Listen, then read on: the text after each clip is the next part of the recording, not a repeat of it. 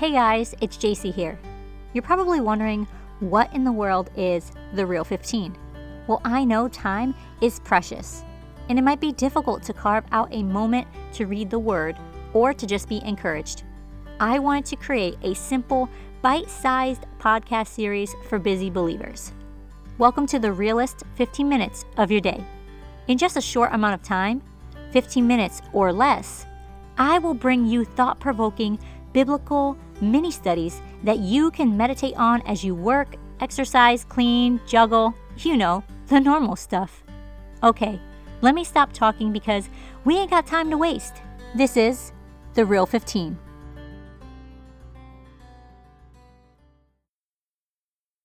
And all this assembly shall know that the Lord saveth not with sword and spear, for the battle is the Lord's, and he will give you into his hands. 1 Samuel 17 47. We heard this story so many times David and Goliath. Whenever we want to be encouraged or feel victorious, it's preached or taught, and we all feel better and jump for joy, as we should. In Sunday school, it's altered just a little bit to be easily digested into little hearts. Cute songs are sung about David defeating this mean bully of a giant. He is painted as a hero, and I do think he is a hero. In fact, I named my son David. David stood up to fight when no one else would. He stood in the gap to bring God's people honor. And while we look at the man that God sent to bring great victory, David's eye was on the one who never lost a battle.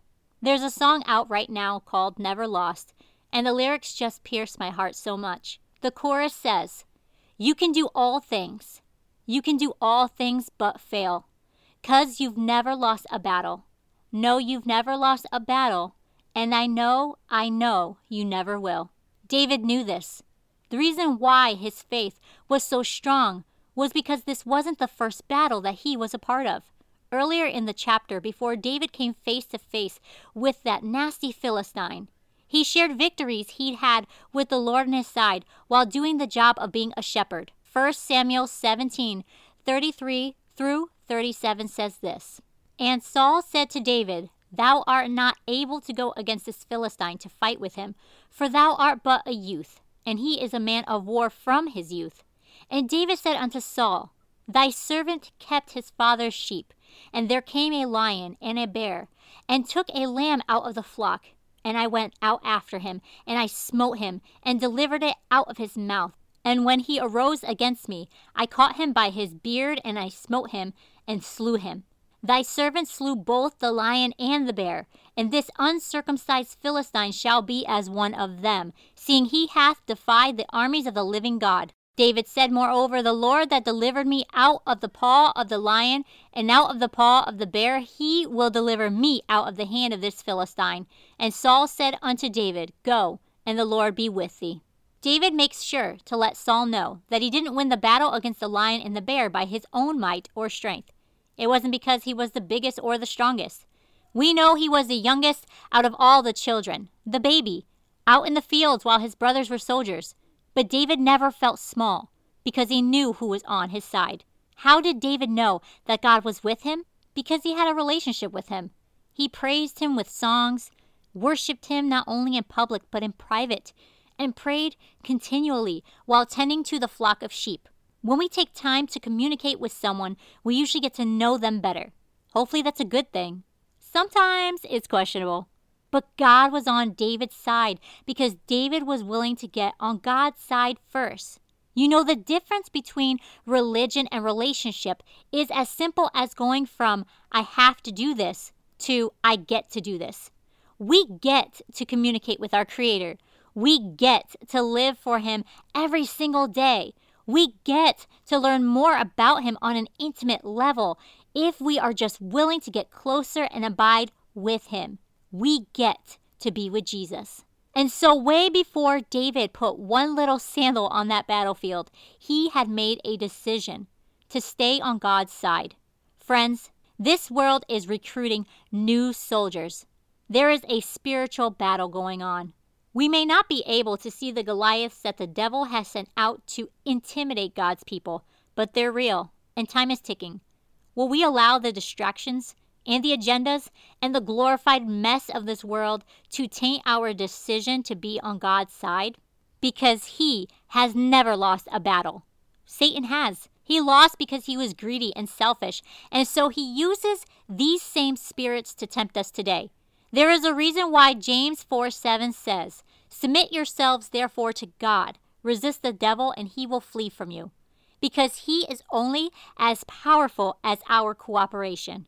If you're not willing to follow his commands or suggestions, he can't move. He has limitations because he is not the Almighty God. That's why the Bible tells us he loses at the end of it all. I was recently listening to a sermon by Brother Landon Gore that has circulated on social media and for good reason. It's called The Day the Prophet Wore Nikes, and it's honestly a powerful message about anointing. Brother Gore said something that I thought will bless you right now. He said, The devil has to run to and fro, but the Lord has to just look to and fro. Before the devil got to you, God saw you. And it's true. When we join the winning side with Jesus, the victory is as limitless as our God. Ephesians 4 10 through 15 says this He that descended is the same also that ascended up far above all heavens, that he might fill all things. And he gave some apostles, and some prophets, and some evangelists, and some pastors and teachers for the perfecting of the saints, for the work of the ministry, for the edifying of the body of Christ. Till we all come in the unity of the faith and of the knowledge of the Son of God, unto a perfect man, unto the measure of the stature of the fullness of Christ, that we henceforth be no more children, tossed to and fro, and carried about with every wind of doctrine, by the sleight of men and cunning craftiness, whereby they lie in wait to deceive. But speaking the truth in love, may we grow up into Him in all things, which is the head, even Christ. I rebuke the defeated mindset that we are losing the battle against souls. I refuse to believe the report of the wicked politicians who use people as pawns for their powerful gain. I reject the doctrine of self worship that says your heart doesn't need correcting. Do whatever you want, say whatever you want. This is the battle. Who among us will stand up and say no to the enemy that's taunting us? And it came to pass a long time after that the Lord had given rest unto Israel for all their enemies round about, that Joshua waxed old and stricken in age. And Joshua called for all Israel, and for their elders, and for their heads, and for their judges, and for their officers, and said unto them, I am old and stricken in age. And ye have seen all that the Lord your God hath done unto all these nations because of you. For the Lord your God is he that hath fought for you. Behold, I have divided unto you by lot these nations that remain, to be an inheritance for your tribes, from Jordan, with all the nations that I have cut off, even unto the great sea westward. And the Lord your God, he shall expel them from before you, and drive them from out of your sight, and ye shall possess their land, as the Lord your God hath promised unto you. Be ye therefore very courageous to keep and to do all that is written in the book of the law of Moses, that ye turn not aside therefrom to the right hand or to the left, that ye come not among these nations, these that remain among you, neither make mention of the name of their gods, nor cause to swear by them, neither serve them, nor bow yourselves unto them, but cleave unto the Lord your God, as ye have done unto this day. For the Lord hath driven out from before you great nations and strong. But as for you, no man hath been able to stand before you unto this day. One man of you shall chase a thousand. For the Lord your God, he it is that fighteth for you, as he hath promised you. Joshua 23 1 through 10. And that promise never expires for God's people. His promises never fade, they are not stale or forgotten, they are still active and true.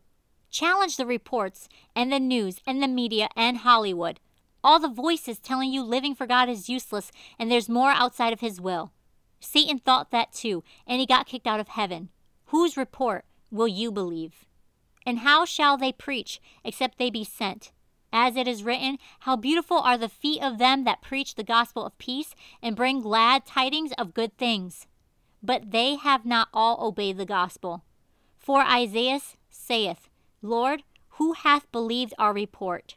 So then faith cometh by hearing, and hearing by the word of God. Romans 10 15 through 17. God's battle plan works.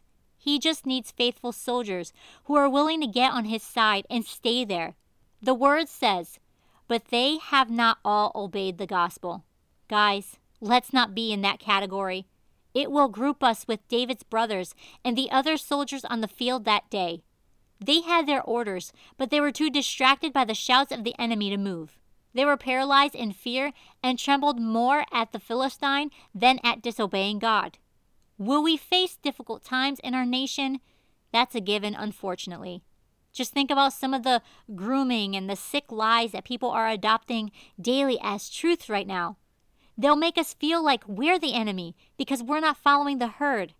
But Romans 8, 35 through 37 encourage us, saying, Who shall separate us from the love of Christ?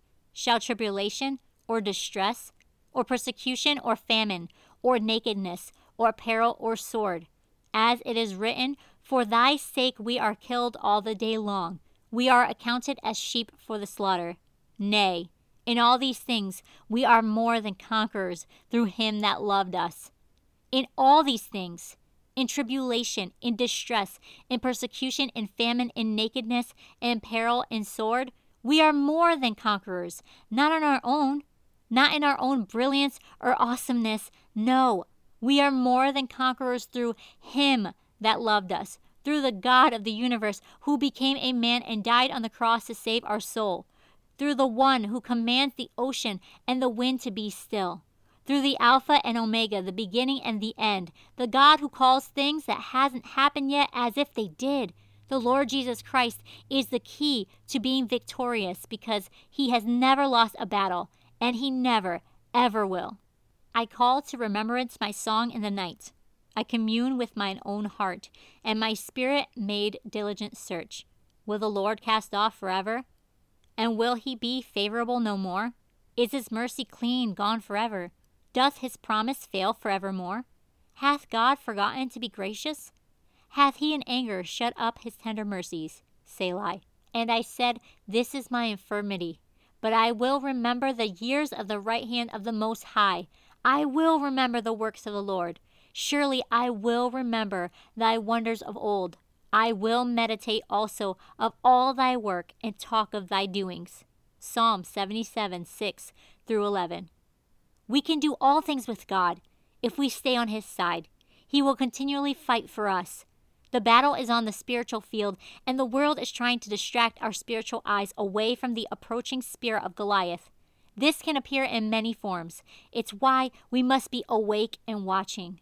When you continue on reading the story of David after he made that powerful proclamation on the battlefield, the Bible says in 1 Samuel 17:48, and it came to pass when the Philistine arose and came and drew nigh to meet David, that David hasted and ran toward the army to meet the Philistine. David hasted or hurried quickly to act. What does that mean for us? It means we need to stop dragging our feet to get to prayer to stop making excuses for not studying the Bible. Whatever you feel you need to be stronger in, you have your orders, soldier. Go be on God's side by abiding with Him. Communicate through prayer and reading His Word. That's how we will build up spiritual strength. In the physical, we would eat right and hit the gym, trying to bulk up that muscle. But on the spiritual battlefield, we must prepare our hearts and minds through prayer and the Word of God building up that spiritual muscle with scripture that can cut through the darkness and give light to the path we must walk on. The battle for our souls is here. The battle for the next generation is here. Let's choose the side that will never fall, the side that will always be victory, the side that the angels cheer for and heaven rejoices over, the side of the Lord glorious in truth and mighty in power. If you don't feel ready, act quickly. Some of us act like God owes us more time, but we're running out of time. The distraction will deceive you into thinking you have all the time in the world, but the world we know is fading fast. The Lord is coming back very soon, and I don't know about you, but I want to be ready for that final showdown. Every knee will bow, and every tongue will confess Let's choose to do that right now while we can.